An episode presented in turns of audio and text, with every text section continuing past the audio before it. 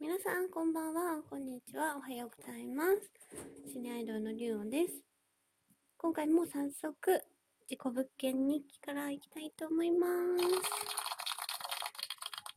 え今日は BGM に私のオリジナル曲、月明かりの下でを流しながらやりたいと思います。えーうるさかったら次回からやめます。えー自己物件日記。えー前回で割と1ヶ月2ヶ月とか住んでからの話をしまして、えー半年ぐらい経った頃の話をしようかなと思ってます。ねこの時、まあ、とある階段イベントを見に行って、で、終わって歩いてたら、なんか右手に違和感を感じて、なんだろうって思ったら、自分の右手ですよ。開いてみたら、葉っぱを握ってたっていう、この謎のことがあって、これ家に関係してるかわかんないんですけど、で葉っぱがあって、で、これは最近気づいたことなんですけど、あの、靴をね、はい、履くときに、なんか、ちっちゃいに石が入ってるんですよ。これはでも、脱ぐときに確認するじゃないですか。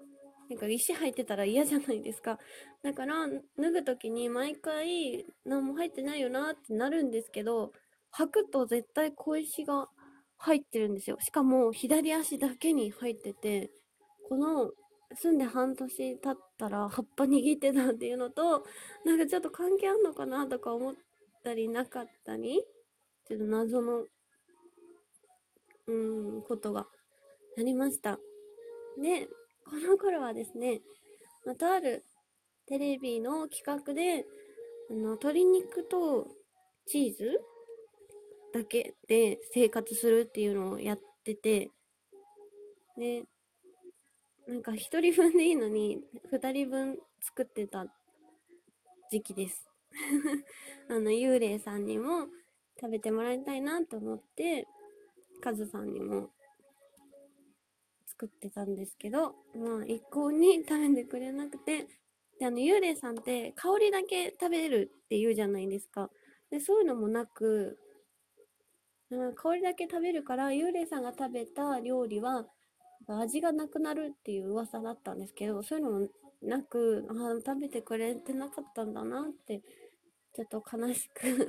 なってました、勝手に。で、もう都内済みになったということもあって、もう新スポ行きまくりです。前までは、もう割と近いんですけど、神奈川県に住んでたので、心霊スポットね、行くとね、するとね、車がやっぱ必要になってたんですけど、この都内のね、交通の便がいいところに住んだので、もう、思い立ったら行けるっていうのね。そしたらね、まあ、あの、家もそうなのに、新スポ行きまくりすげ、すごいなって、この頃から、なんかあの、若干惹かれ始めるっていうのが あって、で、その新スポ行きまくってて、で、とある、えっとね、ハイラブホテルこれ結構話してるお話なんですけど、とあるハイラブホテルに行った時に、うん、自分で作ってるミニリュウワっていう手のひらサイズの人形をね、持って行ってたんですよ。それ結構お守り代わりになるので、あと、まあ自分で作ってるんで、グあのグッズとしても売ってるということもあって、持ってってて、で、その、ハイラブホテル4階建て？のをずっと1階ずつ、1階見て、2階見て、3階見て、4階見て、で、まあいろいろあって、降りてきて、あ、ここめっちゃなんか雰囲気あったって出てきたら、ミニリュウは握ってたはずなのに、いなくなってて、あれ？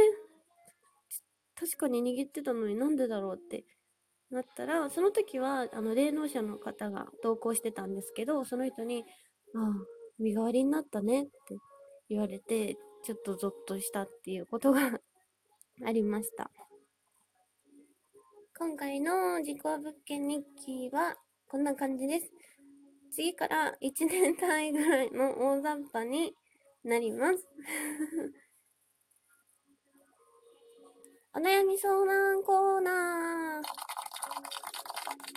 若干甘噛みでしたが、お悩み相談のコーナーです。えー、今回は新宿サメさんからお悩みいただいてます。えペットの石亀女の子に名前を付けてくださいとのことで、写真もメールでいただいたんですけど、亀さん、緑、石亀さんということで、えー、お名前は、うーん、亀だから、緑子さん。緑、緑子さん。どうでしょう。略して、みどたん。可愛くないですかみどたん。緑子さんだけど、みどたんで呼ぶ。どうでしょうか？おすすめホラ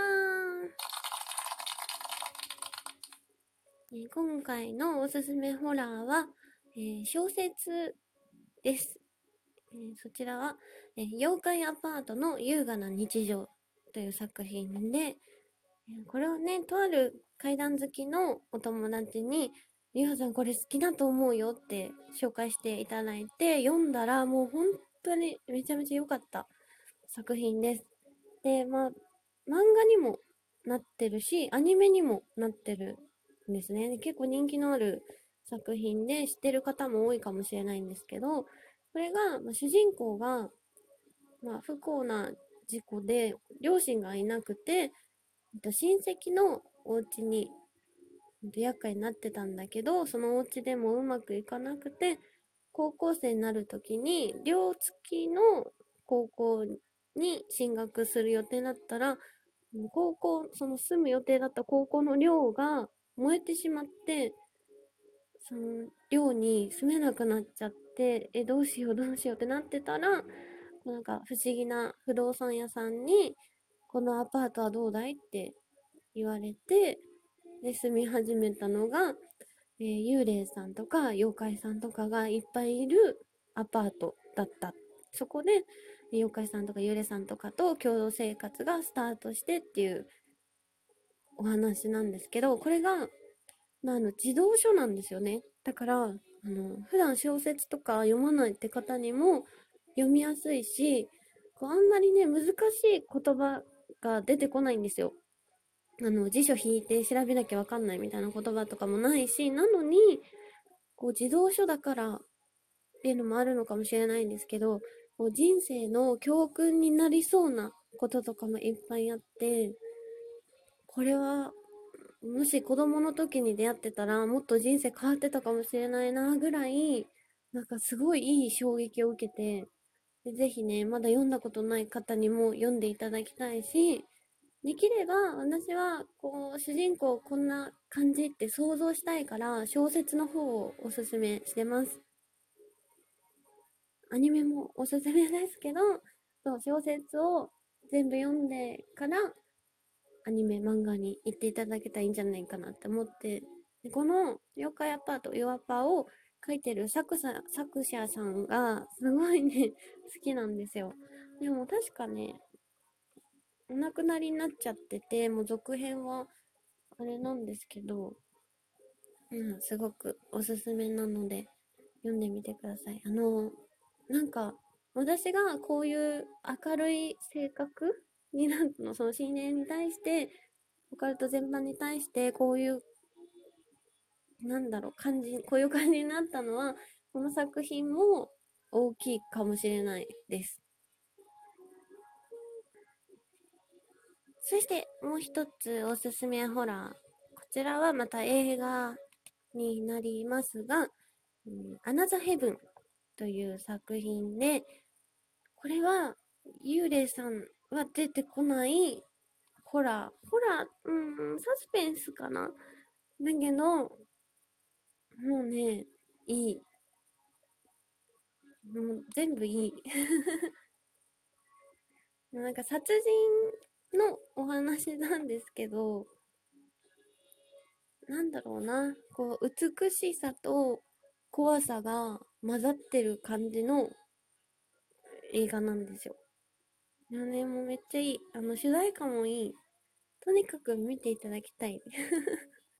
えっとね、ネットフリックスで見れます。おすすめホラーでした。ね、新しいコーナーでね、一コアを話そうかなって思ってたんですけど、これがね、どう頑張っても P が入りそうなことばっかりで、もうちょっとダメですよね。一応ね、P ボタンもあるんですよ。ほら、P もあるんだけど、うん、一コア、なんか、そ、その P が入らない一コアを、もしかしたら、うん、話せたら 話そうかなと思ってるんですけど、それもまた次回か、次次回かのお楽しみということで、また聞いていただきありがとうございました。次も聞いてください。バイバーイ。